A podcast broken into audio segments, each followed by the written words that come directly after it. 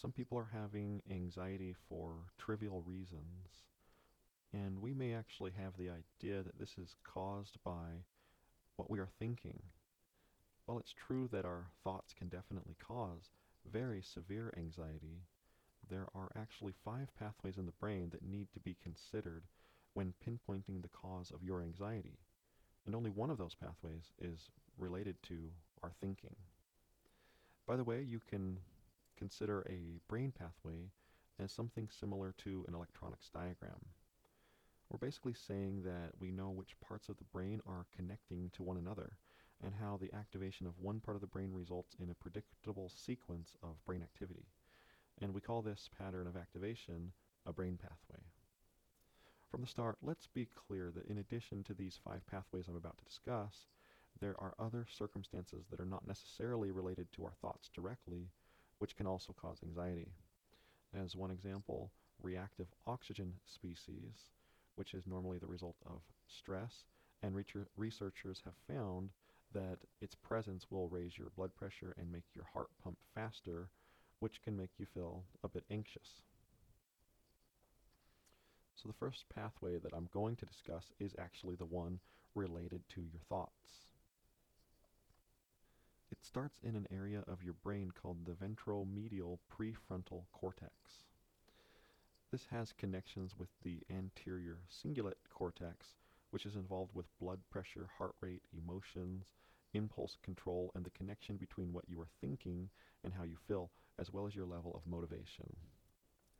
The ventromedial prefrontal cortex is also connected to an area in your brain called the insula, which helps to process pain in your body and receives information about your current sympathetic parasympathetic state. I want to keep this simple for you, so I'm going to leave out some of the words that you may feel are intimidating. However, I am going to give you some of the names of some of the more important brain regions.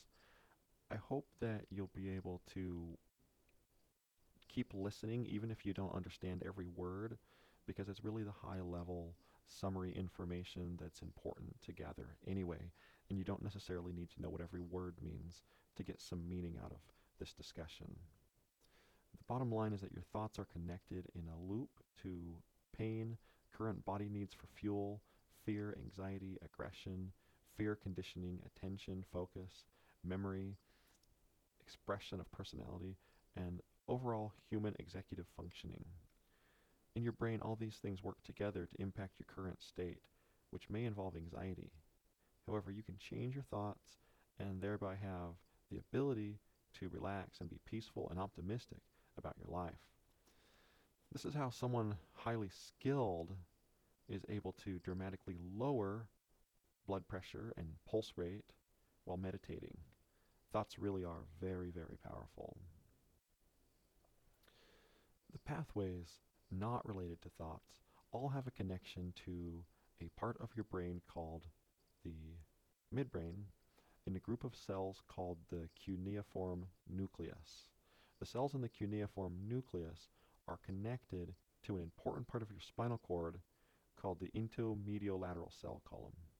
This area is responsible for turning on your sympathetic nervous system. If these areas that excite the cuneiform nucleus, which, uh, as a reminder, activates your sympathetic nervous system, if they become dysregulated, or in other words, they are too easily activated, then you can end up with a whole cascade of unhealthy and unwanted consequences, including anxiety. To briefly summarize this cascade, with too constant activation of your sympathetic nervous system, the blood supply to your gut and your internal organs becomes severely compromised. One of the results includes flaccid gap junctions in your gut wall. This can lead to a spiral of immune system events involving antibody responses to some of the foods that you eat.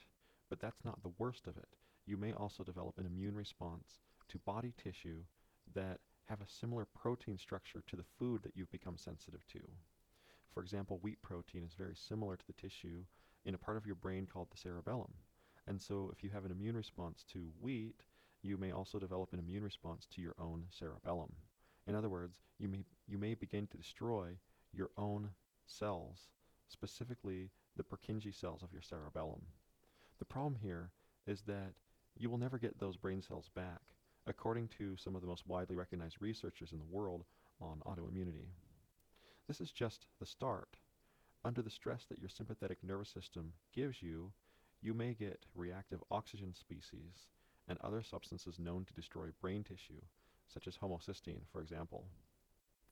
In addition, many of the foods for which you have developed an immune response to have been shown by research researchers to bind to parts of your brain, with the cerebellum being most susceptible.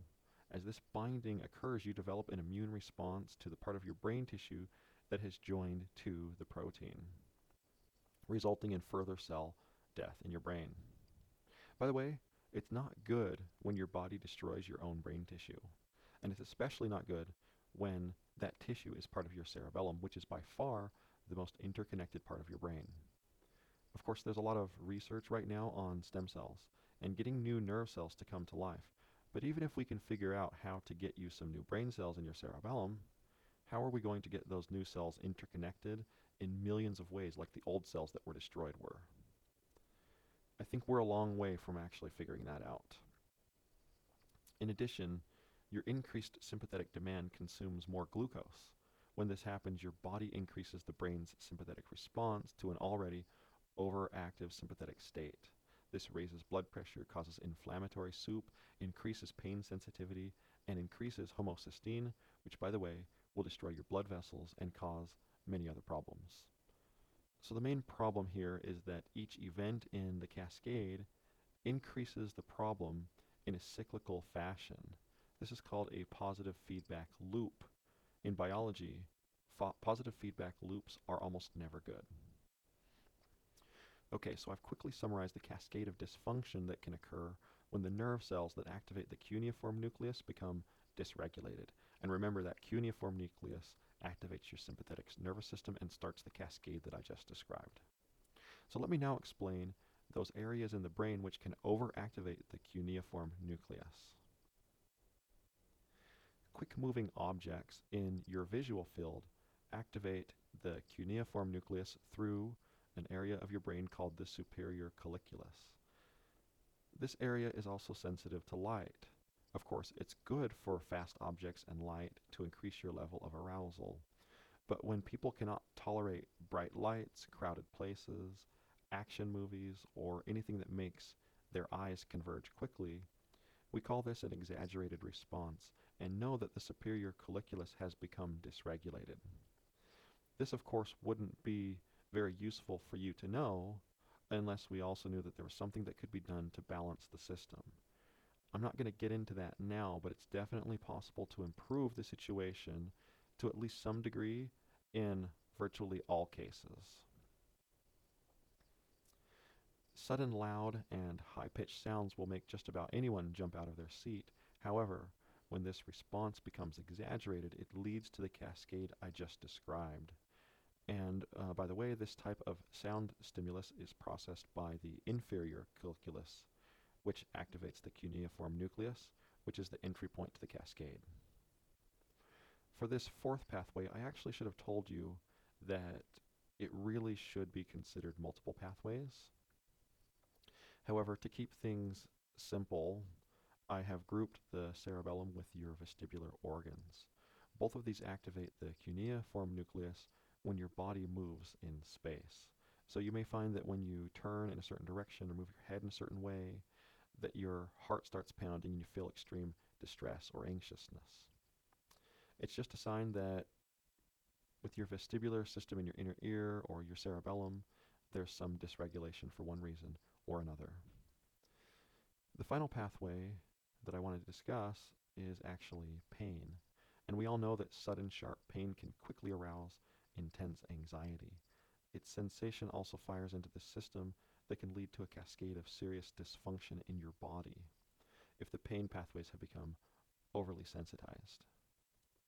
A key takeaway from this all is that only one of the five pathways in your brain is even related to your thoughts. Of course, after you hear a loud sound or smash your thumb with a hammer or see a bright light, you may have some thoughts about the experience that can make the situation better or perhaps worse. So, from that perspective, your thoughts really can apply to every situation. But on the other hand, if your brain is constantly driving you into a place of anxiety, restoring balance with thoughts alone to the parts of your brain that are causing excessive anxiety might be like trying to climb a waterfall. We need to first shut off the supply of water to the waterfall, and that will greatly increase our chances that we will be able to, to successfully climb to the top. We need to restore balance to the parts of the brain are driving this excessive anxiety, and this will greatly increase our chances of being able to get past the unwanted anxiety by using our thoughts alone. Restoring balance to your brain may require you to make some sacrifices, but we first need to understand what's causing the imbalance in the first place, especially if this is something in your diet or your environment that is causing damage to your brain. And next, we need to discover which of these five pathways are involved, if any. And finally, with this understanding in place, we need to know what we can do to rebuild your, your brain. In coming episodes, I will be explaining each of these steps in more detail. Thank you so much, and I'll talk to you soon.